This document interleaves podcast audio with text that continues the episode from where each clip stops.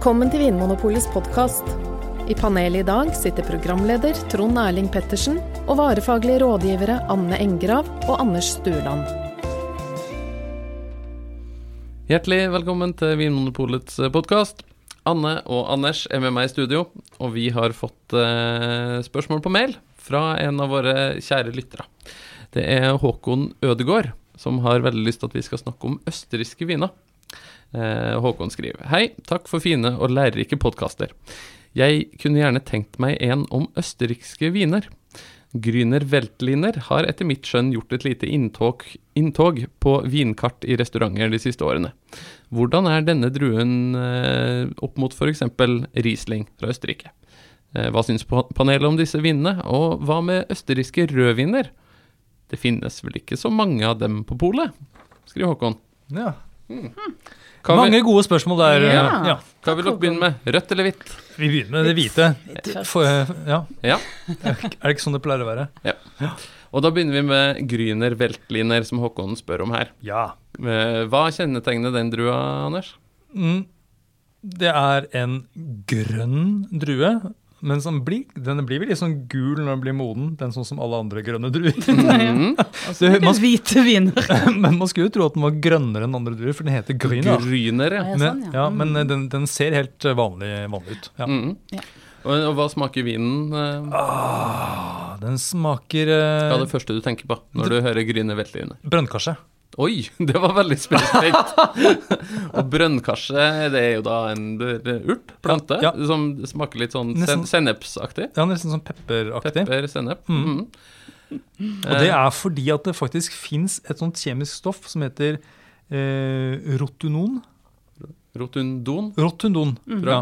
Ikke rohypnol. Nei, Det er noe annet. rotundon, som eh, også fins i den, der, den blå druen som heter syra, men som gir et sånt pepperpreg. Og det samme stoffet fins i ordentlig pepper. Ja. Ah. Dette er hvit pepper, da. Et, ja. men, ja, den- den men din, bortsett fra pepper og brønnkarse, er det noe frukt? Ja da. Eple og kanskje noe sånn pæreaktig. Og er de laget av ekstra modne druer, så blir den litt sånn aprikosaktig. Mm. Mm.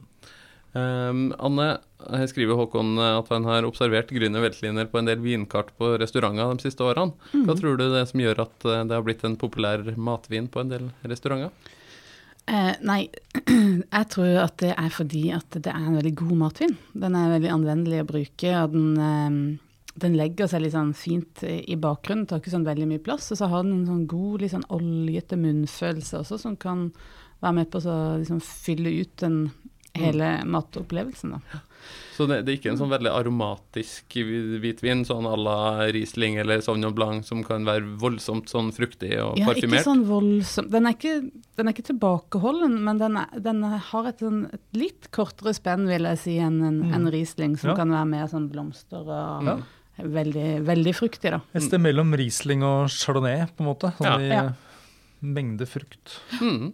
Så får den sånn fint sånn urtepreg også, som eh, sikkert mange vinkelnere elsker å leke med. Ja, ikke sant? Og kanskje ikke så syrlig som Riesling kan være heller? Nei, ikke så syrlig som Riesling. Uh, og så pleier du jo ikke å la vinene ligge på nye fat, disse Grüner Veltliner-produsentene. Nei. Nei. Litt Noen sånn gjør det, men veldig sjelden. fruktig, litt krydra, men Mm. ikke det her tydelige treverk, eh, Nei. fat, eh, smør, vaniljepreget som noen andre hvitviner kan ha. Mm. Og så kan de bli veldig spennende med lagring, faktisk. Ja, Ja. stilig. Det er jo et godt tips. Prøv å legge en Grüner Weltliner i kjelleren og ta den opp om noen år. Mm. Og skriv inn til oss og fortell hvordan det gikk. Um, og så spør jo Håkon hvordan er drua uh, opp mot østerrikske Rieslinger. Uh, Riesling er kanskje en drue vi kjenner aller best fra, fra Tyskland. Eh, er det noe som kjennetegner Riesling når den dyrkes i Østerrike kontra Tyskland f.eks.? Det er vanskelig, altså. Ja, det er vanskelig. Jeg mener eh, Jeg har faktisk klart et par ganger å plukke ut de østerrikske Rieslingene mot de tyske på at de har en sånn litt sånn Det er noe med friskheten eller syrligheten som, som er litt spissere, skarpere. Jeg vet ikke helt. Det er noe der som jeg, jeg innbiller meg at de er hakket friskere, Ja. Mm. de østerrikske. Ja. Men jeg, altså Jeg ville ikke satsa penger på det. Og nesten litt mer sånn blomsteraktig retning. Noe sånn fersken og sånne hvite blomster. Mm. Hegg, hyll Og Og andre vekster på H. kom ikke på flere. Nei. Eh, Jeg har vært i Østerrike Hag, hagtorn. Det er vel ikke hvit blomst. Nei, nå rota jeg meg bort. Eh, Jeg har vært i Østerrike et par ganger, blant annet en gang der jeg bada i øl, men det får bli en annen historie. Men da har jeg vært, da har jeg vært mer sånn i, i Alpene. Det var ikke jobbtur. Eh, det, var, det, var en annen jobb. men eh, det var mer sånn i Alpene. Eh, Vindistriktene i Østerrike ligger vel litt sånn oppi oppå høyfjellet. Nei, Det blir veldig slitsomt, og, Ja. og vinplantene trives jo ikke noe særlig der oppe heller. Nei. Nei. Så da eh, ligger det litt mer øst i landet, der det er litt sånn litt flatere, litt mer sånn jordbruksland. Ja. Mot, kan- mot Ungarn, for dem som ser for seg Europakartet. Ja, ja, ja. Men du kan jo også få bratte vinmarker i, i Østerrike. Mm. ja Abotor. Steilhage. Steilhang. Ja. Ja, det er Kitzbühel, det. ja, men eh, ja, så, så, kjente områder som f.eks. Wachau, mm. mm. det hvor- som er veldig kjent for god Riesling, de har jo Ja. litt sånne det Hæ? Igjen? Jo, men det ble så veldig Sier jeg det så veldig, veldig Nei, men det ble plutselig så veldig tysk uttale. Ja. Wachau, Ja. som Ja. ligger ved elva Donau. ja. mm. uh, og der finner vi eh, Riesling, Mm. men også sikkert litt Grüne Veltliner. Og, ja, de har grinet veldig òg.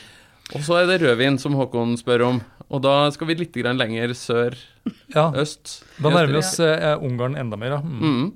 Er det noen eh, kjente druer fra andre land som de bruker der, eller har de sine egne druer i Østerrike?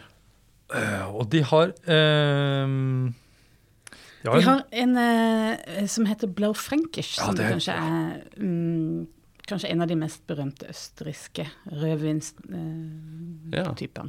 Blau Frankisch. mm. Ja. Den blå franske. Mm, det må bety det. Ja. Ja. Hvordan smaker den? Eller hvordan smaker vinen som lages av den drua her? Nei, jeg har ofte en sånn eh, knagg på at det er en slags blanding av syra pinot noir. Altså det har litt den her mørke frukten med litt sånn urter, litt sånn mørkebre. Og samtidig som det er noe sånn, litt sånn lett og delikat over den også. Det er akkurat det samme jeg har tenkt, nemlig. Er det sant? Syrah Pinot Noir. Nei, Ja. det er jo magisk. Mørkebær, skogsbær. ja. For meg er det Eh, Litt sånn urt ja, og det er den Pepper. perfekte rødvinsdruen, vil jeg si, egentlig. Bladfrankers. mm, Ja. Er helt utrolig at ikke den har uh, har slått an mer. Ja. ja, Jeg holdt på å si verdensherredømme, men det blir så feil. Ikke begynne med Østerrike og verdensherredømme. Det blir bare, det blir bare bare- tull. Dit skal vi ikke. Nei da, men. Den døra åpner vi ikke igjen. Nei. Vi snakket om det med uh, altså lagre på fat og sånt på, på Grünerveltliner, men når det gjelder Blau- Blaufrankers, så er det jo sånn at når de lager litt mer sånn alvorlig eh, Ja. Det skal være litt sånn dyr, ordentlig. Mm. La, la, la det ligge på, litt på fat. Og det er, eh, det er mye bra, altså. Mm. Andre kjente druer fra Østerrike? Sveigelt. Og det er ikke tullenavn. Nei. Nei, det er vel ikke så kjent, Nei. men den dyrkes jo mye i Østerrike. Ja. Messet. Ja. Zweigelt. Ja. De gjør, de gjør det liksom ikke så lett for seg. Det er lettere å uttale sånn chardonnay og chablis og Ja. Men Sveigelt er på en måte Østerrikes svar på Barbera, føler jeg. Litt sånn okay. fruktig, lett å drikke. litt sånn Sånn frisk og syrlig, Mm. og så fryktelig mye, men eh, litt sånn litt røde og mørke bær. Ja. Mm. Så gode viner, altså. Mm. Ja.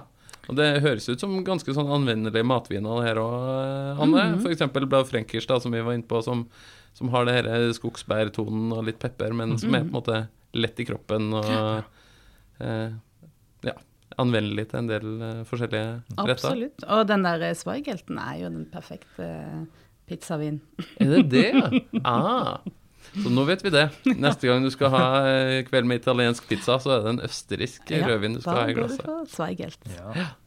Nei, men så flott. Mm. Da har vi vært gjennom eh, Østerrike på veldig kort tid. Ja, det kan hende vi, vi skal innom eh, andre mer detaljerte ting i en annen episode. ja, for det er jo de søte vinene, blant annet. Ja, vi er ikke ferdig Nei. med Østerrike. Nei, Jeg tror eh, Vi må nok nesten ha en egen episode tror jeg, om eh, søte viner fra Østerrike. Og eh, da skal vi vel innom Neusiedler, sier jeg. Ja. Jawohl. Ja. Men da sier jeg bare auf Wiedersehen og danke schön. ja. Tschüss.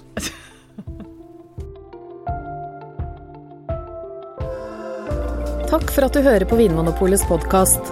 Har du forslag til et tema i podkasten? Send mail til podkast at vinmonopolet.no. I tillegg svarer kundesenteret deg på e-post, chat og telefon.